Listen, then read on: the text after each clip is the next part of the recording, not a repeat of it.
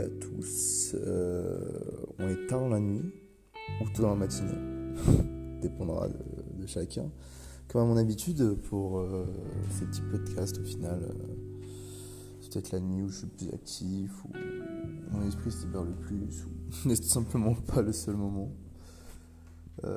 où j'ai un peu de temps libre en fait, et où je dis ça, peu de temps libre, finalement c'est un travail d'étude, car oui. Euh, vous avez vu le titre, vous savez, c'est encore une fois un podcast euh, concernant euh, mon projet humanitaire au sein de l'ESC Business School. J'avais envie de faire un format un peu plus détense, un peu plus décontracté, un peu plus posé, car en, réécoutant mes autres formats, je me suis rendu compte qu'il y avait une grosse partie émotionnelle, mais il y avait aussi une grosse partie un peu. faut qu'on fasse une structure, faut qu'on fasse un plan. Et est-ce que c'est vraiment au final ce que j'ai envie de faire là tout de suite, non. Non, pourquoi? Parce que après un an, j'ai pas quitté la session, que ce soit au niveau euh, Nuggets, au niveau d'aide pour les enfants. Encore moins, euh, encore moins euh, mon, engagement de sport volontaire. J'ai même pris d'autres engagements.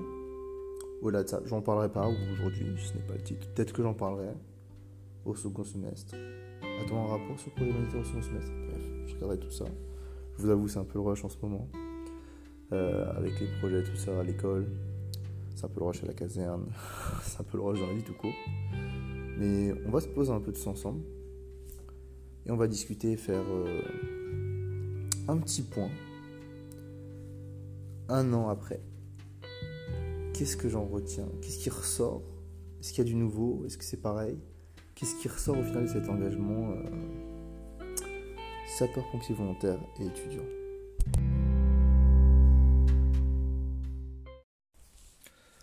à la base, euh, je voulais faire un petit retour d'expérience sur euh, le cumulé de toutes euh, mes activités, mes expériences, ce que j'aurais pu faire en plus cet été, auprès d'associations et tout. Et puis au final, ça s'est pas trop passé comme prévu. Pourquoi? L'association d'aide aux devoirs, a eu un énorme silence radio. On avait commencé un peu à la reprise scolaire. Mais euh, les nouvelles directives Covid ont fait qu'il y a eu quasiment un stop général des activités. À un tel point que je ne trouve pas pertinent de faire un retour dessus. D'où ce retour finalement qui se fait exclusivement euh, du côté euh, de, mon, engagement en tant que sapeur-pompier volontaire. Et non de mes autres engagements. Pourquoi?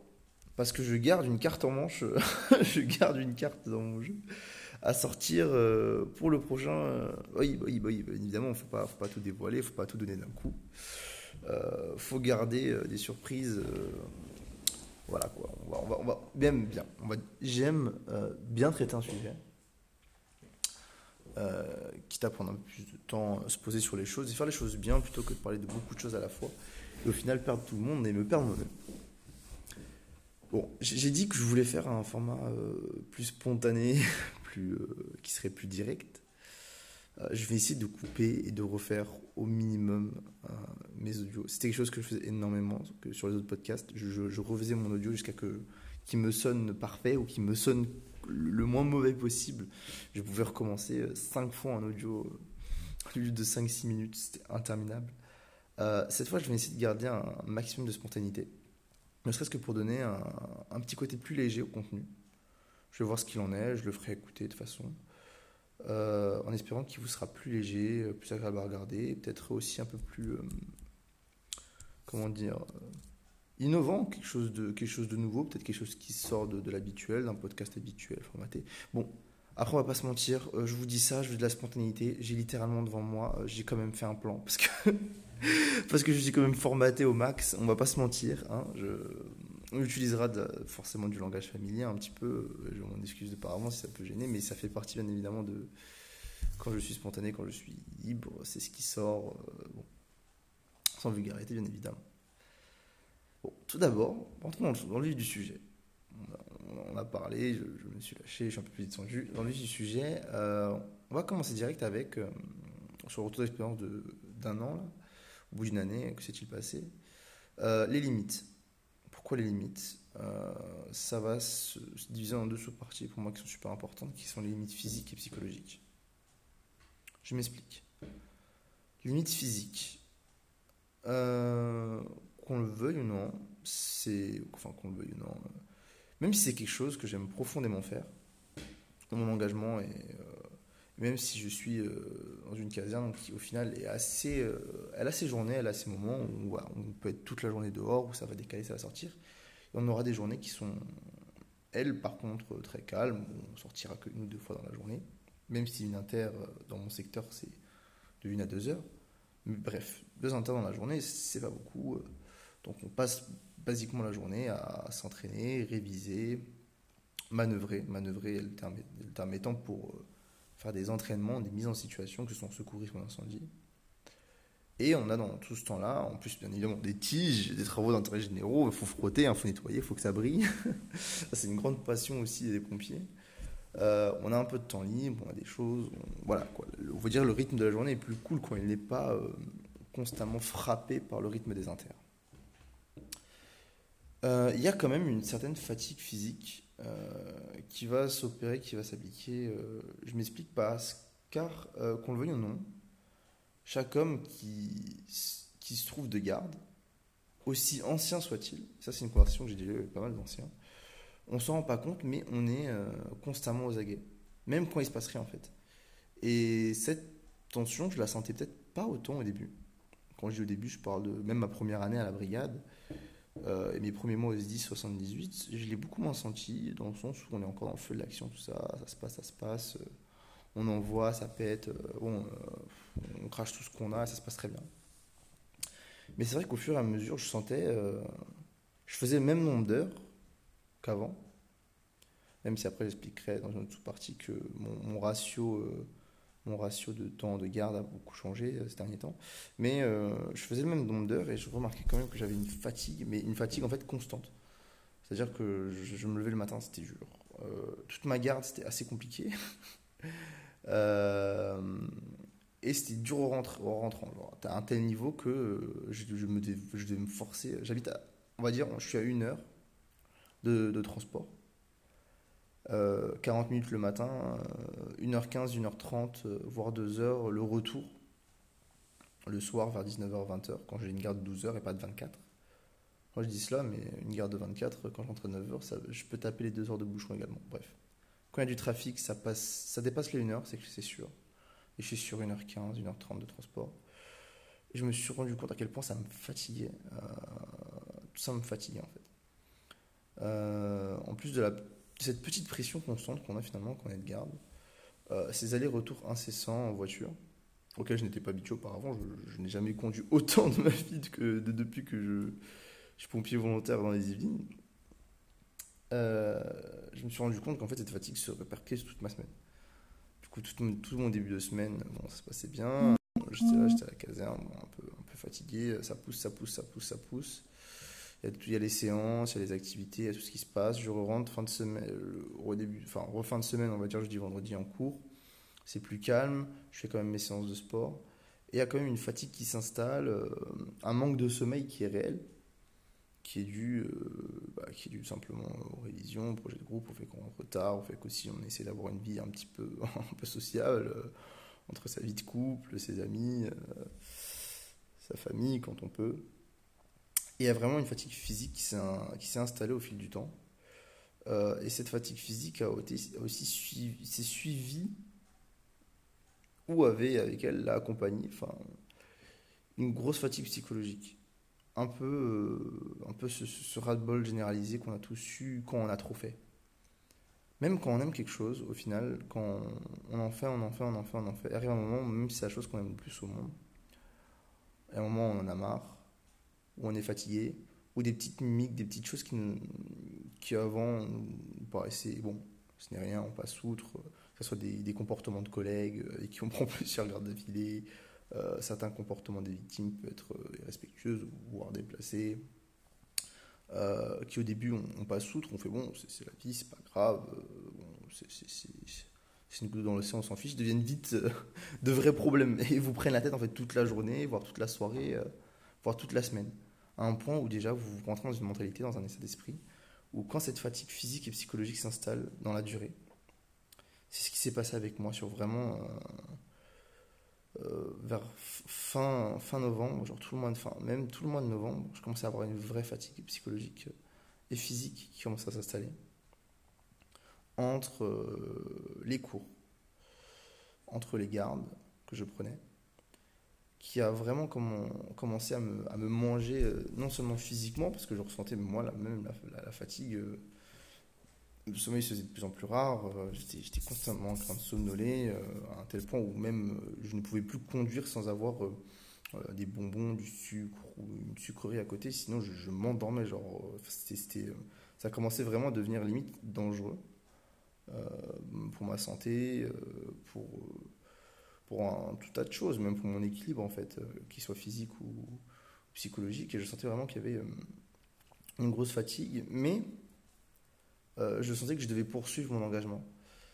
C'est comme s'il il y avait un peu cette responsabilisation. Euh, la plupart de mes collègues sont en alternance et eux travaillent, travaillent euh, tout le début de semaine, tout ça. Et, je me dis, bah, moi aussi, je me dois de faire honneur et travailler tout le début de semaine. Et c'est pour ça que je, je calais souvent mes gardes en début de semaine. Et il arrivait assez, assez, souvent que je, fasse mon lundi, mardi, mercredi de garde. Mais euh, finalement, une, ça, ça a accumulé un tel niveau de stress et de fatigue, en plus des cours, en plus des problèmes perso qu'on peut avoir. J'ai senti vraiment que je suis arrivé à fin novembre, j'étais essoré. J'étais essoré. Et même, je me suis rendu compte que finalement, même en faisant un, travail que j'aime bien, dans une ambiance plutôt, plutôt saine au final, euh, trop se forcer, ne pas donner du, temps à soi, parce que la vérité, c'est que je ne suis pas parti en vacances, je n'ai pas pris de, temps libre, je ne suis jamais sorti en dehors de ma... J'avais mes zones, en fait, euh, maison, caserne, école, euh, quand on y allait, quand on était en distanciel, sinon je restais à la maison, salle, et je, ne, bougeais pas, je ne bougeais quasiment absolument pas de cet environnement. Au bout, d'un moment, euh, bah, au bout de 3-4 mois, bon Genre vraiment, j'en pouvais plus, euh, tout devenait un sacrifice quoi. Se, rendre à l'école était un sacrifice, se lever le matin c'était dur, aller à la caserne, et pourtant c'est quelque chose que j'adorais et que j'adore toujours, devenait euh, quelque chose de, réellement, euh, réellement difficile. Un autre sujet qui pour moi va de suite avec les limites que j'ai posées tout à l'heure, physique et psychologique, qui est en fait la capacité et le fait de gérer son emploi du temps gérer son emploi du temps entre euh, révision. Euh, quand je parle de révision, on pourrait directement penser révision, cours, etc., euh, l'école, le SI, bon, ce qui s'ensuit. Mais il n'y a pas que ça. Il faut savoir qu'en fait, quand, en tant que pompier volontaire, comme pompier de cours, il y a une quantité de, savoir et de savoir-faire assez conséquent.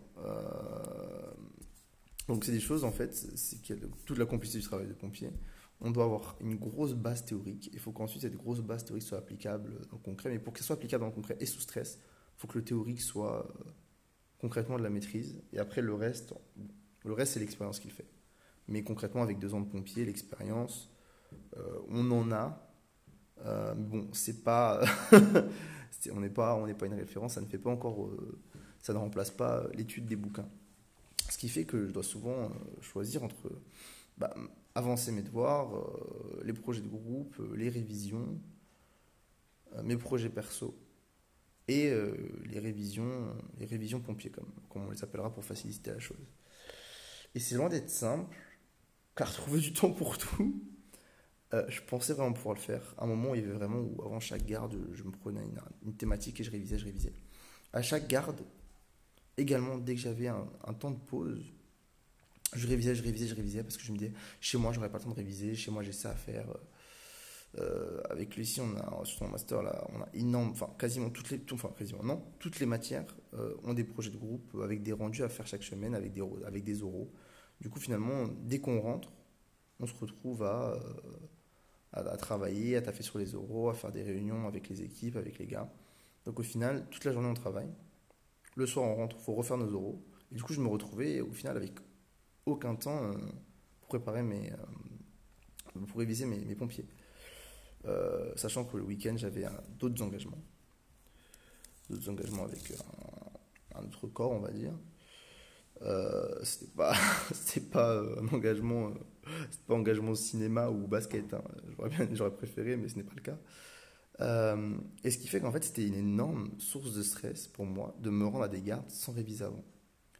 Je sais que j'en, ai parlé avec des collègues à moi et tout. Je leur ai dit, mais écoutez, moi, je, suis là.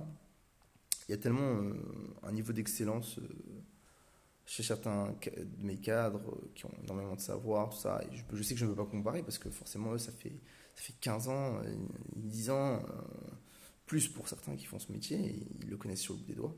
Mais finalement, c'est ce qu'ils me disent chaque fois. certes, tu es volontaire, mais le travail, c'est le même. Donc le travail, il faut le savoir, il faut le connaître. Et ça, c'est tellement rentré dans ma chair. Et ils ont raison, je suis absolument d'accord avec ça. Et c'est ce qui fait que, hum, au moindre doute sur quelconque savoir, même ne serait-ce qu'une dimension de corde, le poids de quelque chose, comment utiliser euh, le bon raccord ou, comment dérouler le bon tuyau, bref, la moindre petite pensée devient vite une, notion de stress, car je me dis, oh, ça fait longtemps que je ne l'ai pas vu dans les bouquins, faut que je le revoie. Ah, mais il y a ça à faire, il y a ce projet, il y a ce truc. Et je, je sais que cette gestion de quoi réviser quand a été très compliquée à gérer cette année, car on avait tellement de projets, tellement de rois à faire toutes les semaines qu'au final, euh, genre vraiment, clairement ce qui en a pâti, c'est mon sommeil. c'est mon sommeil. Euh, le manque de sommeil, c'était aussi un gros facteur de, ma mise à bout physique et du coup bah, assez psychologique. Euh, aussi quelque chose dans mon emploi du temps qui a beaucoup changé, c'est que on a eu beaucoup d'arrêts à la caserne chez les professionnels, que ce soit au niveau maladie ou blessure même. Covid, autres, euh, des blessures de sport, on s'est retrouvés, nous les volontaires, à tourner énormément et beaucoup en 12. Les volontaires qui sont disponibles, parce qu'un volontaire en général, c'est disponible euh, la nuit et les week-ends.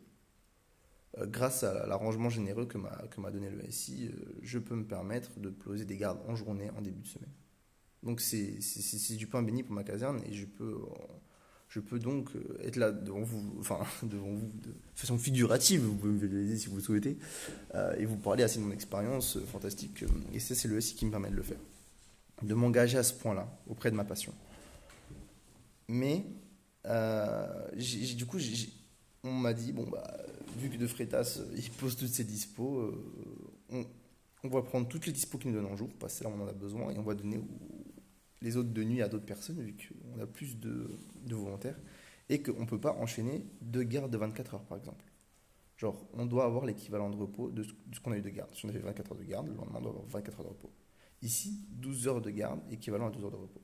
Mais, où est le micmac? Qu'est-ce qui se passe? C'est quand on enchaîne ici euh, 3 jours de 12 heures de garde, c'est-à-dire lundi, mardi, mercredi. Il faut comprendre que euh, à 4h30, je suis réveillé parce qu'il faut partir, euh, faut partir bientôt pour être habillé, prêt, on va dire à 6h30, à la caserne. La prise de garde se fait à 7h. 6h30, pourquoi? Pour, libérer les collègues qui vont travailler le lendemain, pour les volontaires, ou ceux qui sont de pause, pour les pros. Et euh, pouvoir ainsi les soulager y a un départ saugrenu entre 6h30 et 7h, ce qui est déjà arrivé. Et du coup, bon, ce qui fait qu'on se lève très tôt. Donc il faut se coucher tôt. Le problème étant, quand on finit une 12, on finit à 19h. Si, évidemment, bien évidemment, on finit à 19h, si on n'est pas sur Inter. Parce que si on part sur Inter à 18h30, on est rentré pour 21h. Donc tout, là, tout se décale. Euh, c'est pas anodin de se prendre une intervention juste avant, euh, juste avant la fin de, de garde de jour. Donc disons que tout se passe bien, il n'y a pas d'intervention, mon collègue est venu et peut me relever à 19h, ok, je suis relevé à 19h. Je sens, j'ai appareillé, ok, je suis très rapide, 19h15, je suis dans ma voiture, j'ai rangé toutes mes affaires, je suis prêt à partir. Une heure de bouchon, c'est là, une heure de bouchon ça va, hein, c'est un petit bouchon, ça veut dire que ça a bien roulé. J'ai commencé à bloquer vers, euh, vers le périph'. Euh, une heure de transport, 21h15, faut que je fasse à manger. Faut que je fasse à manger pour le lendemain. Coucher 23h. Euh, Bref, euh, voilà. Et, tout ça pendant trois jours d'affilée. Sachant que pendant toute la journée, on ne dort pas, quoi. On est là, on fait des activités physiques, euh, on apprend, on fait des manœuvres. Il y a cette petite pression un peu constante qu'on a de, quand on est de garde, que j'ai expliqué précédemment. Donc bon, voilà, quoi, c'est c'est, je me suis rendu compte, au début, je le faisais énormément, je faisais énormément, euh, prendre autant de gardes d'affilée. Euh, jusqu'au moment où, en fait, euh, en, novembre, j'ai craqué, j'en pouvais plus, et je me suis rendu compte qu'il y avait un problème quand je, ne prenais plus de plaisir à prendre mes gardes. Je prenais plus de plaisir à prendre mes gardes. chaque projet qu'on devait avoir, ça devenait un énorme facteur de stress. Genre vraiment, je me sentais, en fait, je me sentais vraiment oppressé de tous les coins, de tous les côtés. Vous allez dire, c'est des moments qu'on ressent tous, euh, que ce soit au travail, que ce soit à quel moment il y a ces moments de rush, on a l'impression que tout nous tombe dessus et qu'on n'arrive pas à gérer. C'est concrètement ce moment-là. Mais c'était un peu particulier parce que c'est pas comme si on donnait du travail chez les pompiers. Mais j'avais l'impression de ne pas donner le travail euh, que le, que le métier mérite et que moi je me devais de faire. Je n'arrivais pas à tirer du temps pour mes révisions, euh, pour pratiquer à l'extérieur des pompiers euh, ce que j'apprenais là-bas. D'un autre côté, j'avais déjà du mal et je peinais à, faire tout le travail qu'on me demandait de faire à l'école. Et à enchaîner tout ça, euh, bon, on va pas se mentir, le, sport, qui est pourtant le garant de ma bonne santé mentale, a complètement sauté. Ça faisait, ça faisait trois ans que ce n'était pas arrivé. mais je n'ai pas réussi à caler mon, programme sportif, mon programme sportif sur les derniers mois là, de, d'octobre, euh, d'octobre jusqu'à, jusqu'à aujourd'hui, jusqu'à janvier, euh, ne calait plus dans mon. Je n'arrivais plus à me trouver des fenêtres de sport. Euh, voilà, c'était pas possible. Avant encore, genre, je, prenais sur mon sommeil, mais là, je ne pouvais pas prendre plus sur mon sommeil. Il y avait des semaines où je, ne faisais pas une nuit à plus de 6-5 heures de sommeil. C'était c'était vraiment euh, très particulier. Et c'est peut-être le moment où finalement je me suis dit euh, bon, euh, John, faut choisir tes priorités. Cet engagement, c'est très bien. Mais en fait, tu prends presque autant de garde qu'un professionnel au niveau horaire par mois. Et à côté, tu as quand même tes engagements au niveau de l'école. D'autres engagements que j'avais pris et que bon, je, je l'assumais. Je prends un engagement, je l'assume. mais bon, là, faut faut faire un choix, faut gérer son emploi du temps, c'est important. Et oui, c'est vraiment important. Et j'avoue que euh, sur cette année, ce semestre, on dira, j'ai eu vraiment les yeux plus gros que le ventre. Et j'ai cru pouvoir tout prendre sur mes épaules, pouvoir tout faire. Et pouvoir tout faire bien. Malheureusement, c'est pas le cas. Et ne pas faire les choses bien, ça me. Ça me tue ça me tend. ça me tend. Et parce que ça me tend, je, suis stressé, je, ne me repose plus, je, ne fais plus les choses que j'aime parce que c'est comme si je m'auto-sanctionnais. Et je me disais, non, je, ne peux plus. Euh, non, ma séance de sport, euh, je la ferai pas. Non, mon livre, je lirai pas parce que j'ai pas fait ci, j'ai pas fait ça. en fait, ça, c'est constant parce qu'il y a toujours des choses à faire, toujours des choses à préparer. Et euh, j'avoue que c'était une, période assez difficile. Et, et bon, le mois de décembre est passé. J'aurais aimé dire j'ai pris des vacances, euh, j'ai fait des pauses. Non, je suis, parti travailler. Mais euh, je suis parti travailler avec un autre organisme. Ça m'a fait une césure complète qui m'a permis un peu de, de, réorganiser mes priorités. Qui a fait que finalement, euh, je, vais commencer à dire non. ça, c'est un grand point. ma prof de, gestion des conflits de ce semestre que je salue que j'adore immensément. Euh, voilà, il faut, faut, faut, avoir d'assertivité. Faut savoir dire non quand on se sent dépassé. là, j'avoue que je me sens dépassé. Et une fois n'est pas coutume, je, je, je reconnais, il faut, que j'ai dépassé mes limites dans tous les aspects et que j'ai dépassé ma capacité à gérer mon emploi du temps avec toutes mes activités et qu'il faut faire preuve un peu de, de retenue, donner ce qu'on peut et continuer à être bon et efficace dans tous les domaines. J'aimerais aussi prendre un peu de temps pour euh, une petite partie qui serait simplement une retour sur euh, quelques euh, interventions qui m'ont marqué. Notamment une qui, pas forcément en lien avec le projet humanitaire dans le sens où ce ne sera pas de l'assistance directe à personne en danger ou à personne en difficulté, qui a à voir avec la nature, car on fait aussi des interventions de dépolluer certaines zones en tant que pompier, tout ça, des interventions euh, où on est les plus efficaces, les plus rapides, où on peut apporter des, solutions euh, très polyvalentes là où d'autres organismes ou municipalités ne, peuvent pas. C'est un peu marrant, parce que ça fait un peu le lien avec un, sujet qu'on avait essayé de mettre avec une amie. On avait proposé, euh, on, avait, on avait une association qui fait euh, beaucoup d'aide, euh, que ce soit au niveau de la plantation d'arbres, de la reforestation, l'aménagement d'espace pour la faune et la flore. Euh, notamment de petits ponts pour les crapauds ou les sangliers. Enfin, moi, bref, c'est quelque chose qui m'avait tellement passionné. Et on était complètement. On, était chaud, si on m'excuse euh, les termes, euh, de s'investir dedans et de se dire est-ce qu'on arrivera à faire rentrer ça dans le projet humanitaire? Finalement, on a dit que non. Bon, on, était un peu, on avait envie d'argumenter. On dit non, mais attendez, la nature, la faune, la flore, ça touche tout le monde. Donc forcément, ça touche un peu aussi, c'est de l'humanitaire, c'est de la personne, parce qu'on est de la nature finalement, euh, quand on est de la planète, on est de tout le monde. bon, l'argument, on n'avait pas vraiment l'espace, euh, on va dire, on n'avait pas vraiment l'espace, la flexibilité d'argumenter ici. On disait que c'était pas possible, qu'il fallait prendre vraiment que c'était un service à la personne. Donc mon métier est un service à la personne, euh, et je vais, décaler, je vais donc décrire une opération qui est particulière, qui pourrait vraiment être plus qu'elle est d'environnemental que de service à la personne, mais comme notre explication euh, à moi et à ma collègue, euh, aider la nature, enfin aider la nature, oula, ça fait très présomptueux dit comme ça j'ai l'impression, mais euh, s'occuper de la nature, de ce qui nous entoure, c'est aussi prendre, prendre soin de son habitat, c'est prendre soin de soi, c'est prendre soin de ses voisins, c'est prendre soin de tout cela.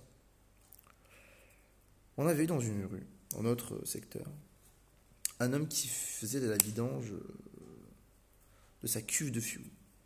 C'est quelque chose d'énorme. Ça faisait 3, euh, 3000 euh, litres de fioul. Et que se passe-t-il En fait, euh, faut payer pour, pour déposer son fioul dans une entreprise qui est capable de gérer correctement ce type de déchets. Du coup, le monsieur en question a payé un bien évidemment un externe parce qu'il y avait les, camions et le matériel nécessaire pour aspirer le, tout le, le fioul de sa, de sa cuve. Ok, il n'y a pas de souci. Donc le, monsieur fait appel à ce tiers. Ce tiers arrive, commence à absorber euh, le fuel de la cuve et tout ça. Mais euh, comme on l'a dit précédemment, ça coûte cher. Ça coûte un certain prix en tout cas de euh, se débarrasser de ce fuel. Et souvent pour pouvoir suivre, on va dire, au niveau des prix, bah, ça rentre pas dedans en fait. Entre les salariés à payer, le camion, l'essence, le service, bah payer le fuel, ça permet plus de rentrer dans ses comptes, euh, dans ses charges. Hein. C'est compliqué. Du coup, euh, quelle meilleure idée de simplement que de simplement ne pas, ne pas simplement directement déverser euh, le fuel fraîchement entré dans la cuve du camion à même les ruisseaux.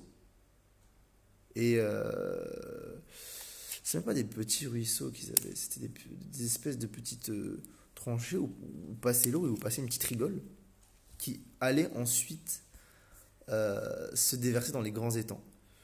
Euh, les grands étangs vous connaissez tous, qui sont proches de Rambouillet, ceux qui alimentent le château de Versailles, tout ça, exactement. Ces étangs-là, on est dans, dans, ce genre d'alimentation. C'est-à-dire que c'est des eaux qui alimentent des petits étangs qui vont ensuite alimenter les grands étangs qui, eux, alimentent euh, les, ou du moins qui ont été créés à l'époque pour alimenter les fontaines, les fontaines du château de Versailles. Et du coup, ce, ce, bon monsieur, bon, pas trop trop envie de, payer la commission pour se débarrasser de son fuel, hop, il envoie euh, ces 3000 litres de fuel en plein dans la rigole, en plein dans le cours d'eau.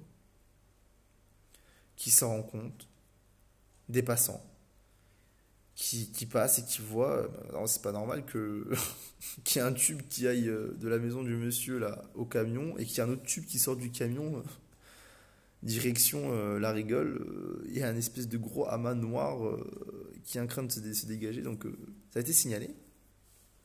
Mais le mal était fait et tout le chou avait été quasiment reversé dans la nature. Et ça avait complètement, mais complètement, enfin, les, simplement c'est simple, les étangs n'étaient plus des étangs. C'était une énorme masse marée noire.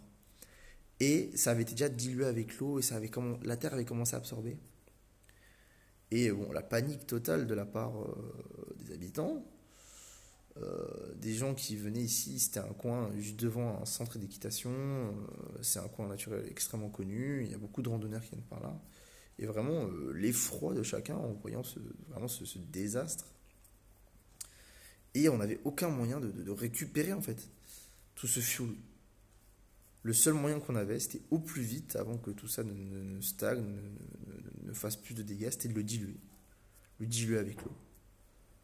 Du coup, pendant une semaine, la commune euh, nous a réquisitionné pendant une semaine, tous les jours, de 7h à 22h, euh, 23h, un poteau ouvert au maximum afin de diluer un maximum de fuel, afin d'aider la Terre. Au final, c'est tout ce qu'on pouvait faire à notre niveau, c'était aider la Terre à digérer, à faire son, son, travail de filtre naturel, alors que là, elle a absolument rien demandé.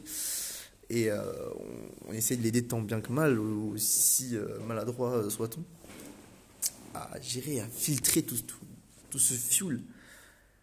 Et pendant que j'étais là, euh, j'ai passé ma journée à, ouvrir, fermer le poteau, ouvrir, fermer le poteau, créer des dérivations d'eau, créer des courants afin que un maximum puisse être dégagé, qu'un maximum d'eau propre puisse être amené à tel point. J'étais là et j'étais en train de me dire, mais je me sentais tellement bête dans le sens où c'était une bêtise humaine irrécupérable au final. C'était une bêtise irrécupérable. Et je me suis senti un peu comme... Euh, comment dire C'est comme si je vivais à mon échelle euh, la situation qu'on nous décrit euh, depuis tant de temps à l'échelle globale. C'est-à-dire une erreur irréparable, une, énorme erreur, genre qui, qui n'a pourtant duré pas tant de temps que ça, mais qui, a des, qui aura et qui a encore aujourd'hui des effets irréversibles au niveau de la faune et de la flore dans laquelle euh, elle a agi en fait. Et nous on était là, aussi petits soit-on, euh, ou pas, parce qu'on était là finalement avec nos énormes camions, avec nos tuyaux, avec tout, et on ne pouvait absolument rien faire. On n'avait aucun moyen de, dégager ce fuel, de, l'aspirer, de quoi. tout ce qu'on a pu faire, c'est dire à la mère nature, bon, on va t'aider du mieux qu'on peut, on va te donner de l'eau, on va diluer, on, on va t'apporter ce qu'on peut, et euh, on va fermer les barrages qu'on peut pour éviter de contaminer les grands étangs absolument de tuer tout ce qu'il y a dedans et de tout contaminer. Et, euh, j'étais là, en train de faire cela, et en train de, me rendre compte en fait de, l'impact de, de, la, de la puissance de la bêtise de l'homme quand il ne pense pas à ce qui l'entoure, quand il pense qu'à son profit euh, personnel, euh, direct. Là n'est pas la question, je veux absolument pas pointer du doigt, car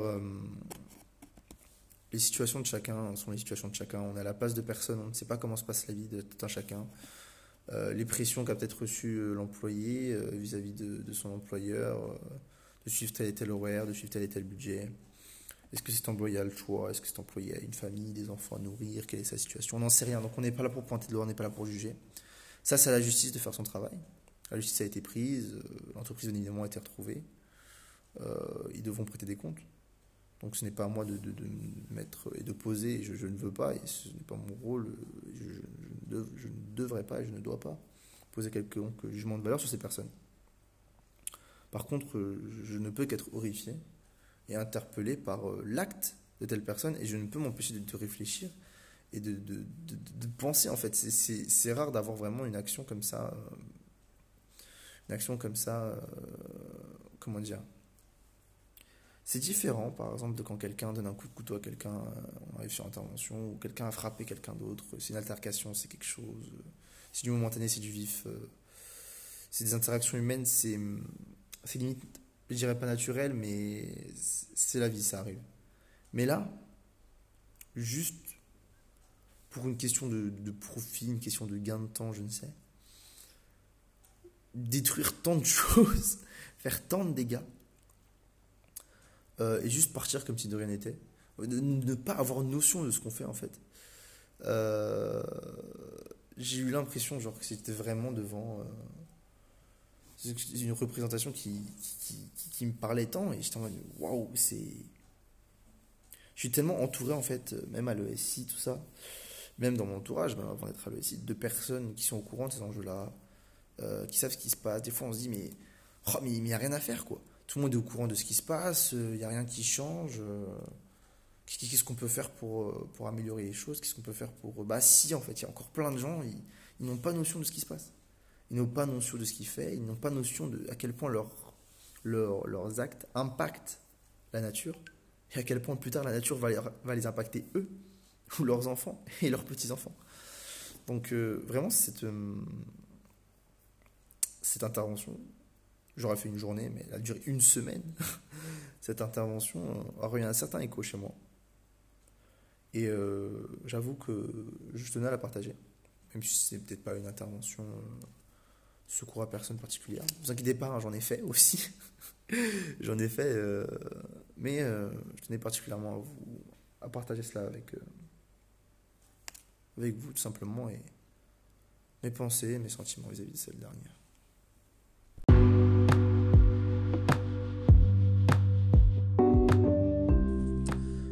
Le format se fait déjà un peu long et je m'en excuse.